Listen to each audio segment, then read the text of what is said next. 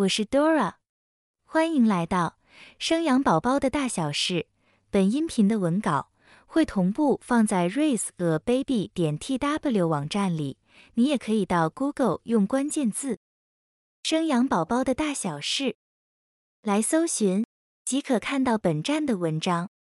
本集音频题目是。让你轻松看懂口服排卵药与排卵针副作用，解答你不敢问医师的困惑。暖暖结婚许久，与先生一直都很想要有孩子，努力做功课，仍没有喜讯来临。原本想顺其自然怀孕的期待破碎了，但暖暖和先生不放弃，相信无论付出怎样的代价，只要能获得宝宝，一切都是值得的。暖暖鼓起勇气，与先生到不孕门诊就医。医师评估后，开给暖暖排卵针，叮嘱她要回家扎针，并定期回诊。拿针捅向自己的身体，这举动对任何人来说都很需要勇气。暖暖仍会害怕，请先生帮忙。除了要克服心理恐惧，暖暖也正在经历疲累、头晕等不适的副作用。暖暖选择隐忍不讲。有些人跟暖暖父母一样，想要透过现代医疗科技的协助，提高有孩子的几率，却在与医师协商治疗过程时，不好意思耽误太多医生看诊时间，或是害怕权威，不敢开口问用药或针剂会带来什么副作用。只能把满腹的疑问和不安吞下。我们了解你的难以开口，并搜集各种关于排卵药和针剂的分类以及它们的副作用资讯，整理在这里，希望能帮助你和身边的亲友更清楚知道如何跟医生沟通对话，稳定孕妈咪的身心，好好跟着医师脚步接受疗程，也能借此缓解自身一些用药或针剂带来的副作用。这条求子漫漫长路，有我们陪着你一起了解口服排卵药与排卵针的其中相关讯息，减轻你们的孤单害怕。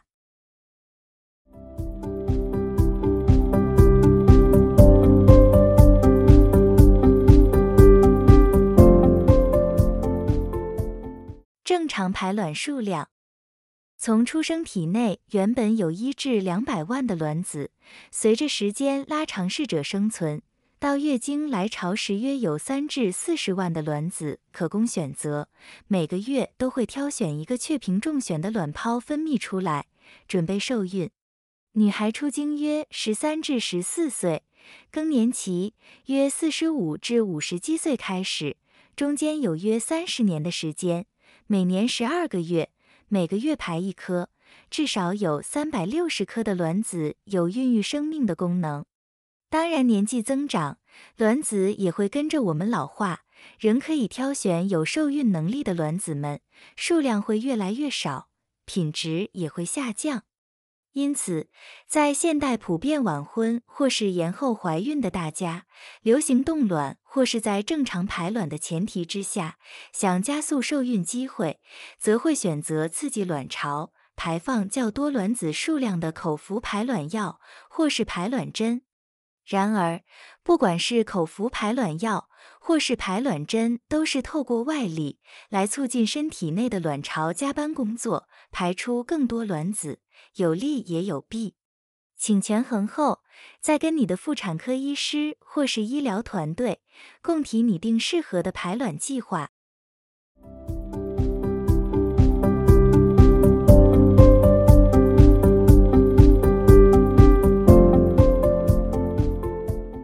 口服排卵药与副作用。首先，我们来谈谈口服排卵药物，品牌不同。商品名也不一样，但成分都是雷同的 clomiphene，主要的功效是透过这个药物成分，指使脑下垂体，请大脑分泌更多激素，去影响荷尔蒙，让卵巢派出更多颗卵子军团，增加与精子相遇的几率。使用时机。月经结束后的五至十天内吃，为的是把握排卵期间，药物跟身体配合，让卵巢多排放二至三颗卵子。服药脐橙，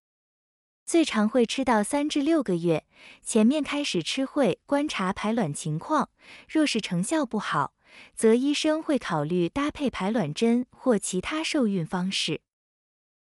副作用较少人有明显症状，有的话大多是疲倦、头痛、肠胃不适、恶心想吐、体重增加，是第一线医师会使用的药物，安全性相对好一点。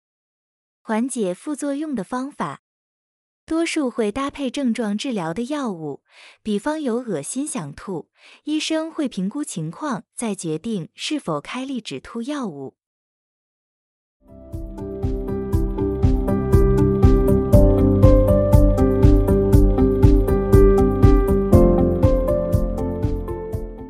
排卵针剂与副作用。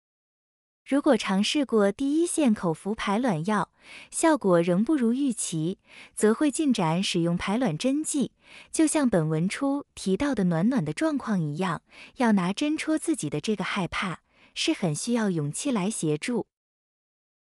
成分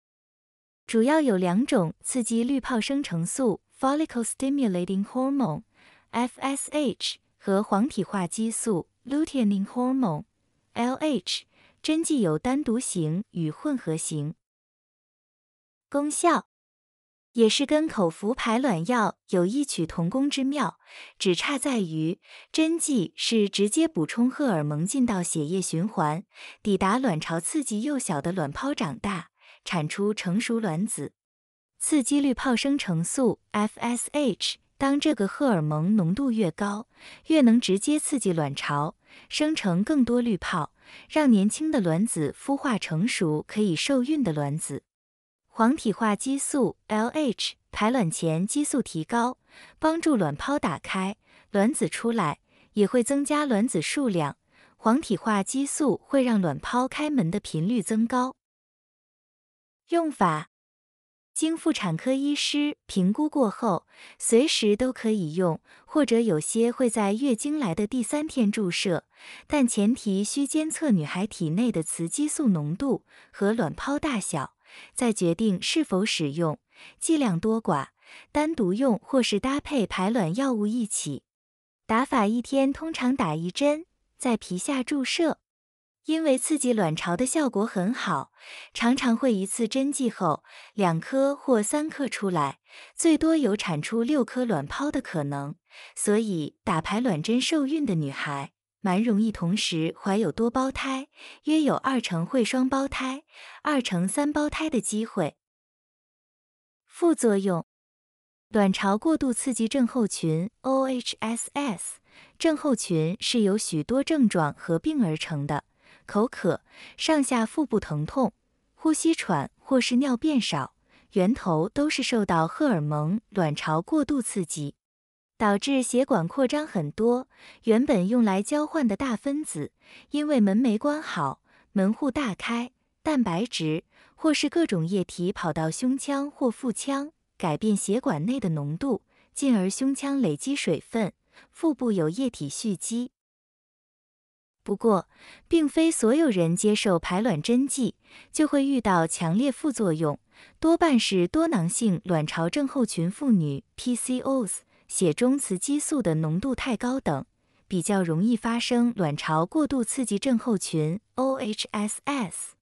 大部分都是在打完排卵针后七天内会发生这样的副作用。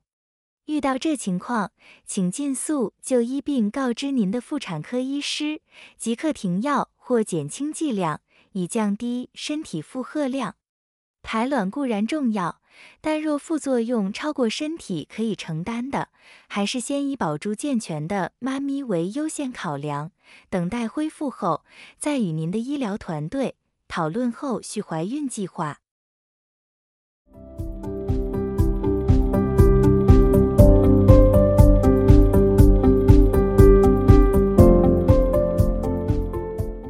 国健署辟谣，排卵针会不孕或是提早更年期。卵巢每个月固定都会有许多滤泡，形成初级滤泡，但最后只会有一颗将所有资源统整，其他颗萎缩掉，然后走向长大的成熟滤泡。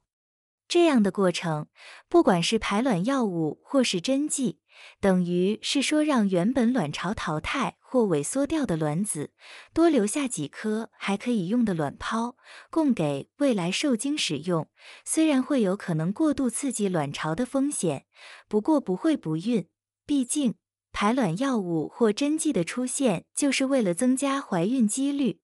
更年期的部分也不会因为刺激过度卵巢而提早，除非是卵巢遇到其他因素罢工，不愿意再产出卵子，才会有可能让更年期的时间变更早。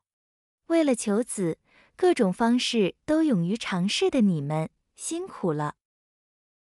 以上内容希望能让未来的孕妈咪或她的亲友了解，让正在考虑想怀孕的男女孩们能有个参考的依据。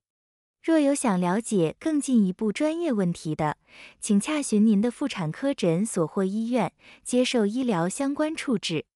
听完这篇文章后，不知道你有什么样的想法呢？或者是你也有使用排卵针的过程，使用的副作用如何呢？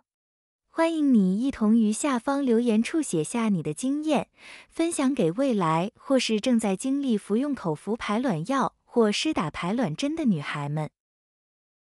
以上是本集音频的全部内容。Dora 会将本音频的文字版本的网址放在音频的介绍里，如果你有兴趣的话，欢迎你点击阅览，也欢迎你到 Google 用关键字。生养宝宝的大小事，来搜寻就可以看到本站的文章。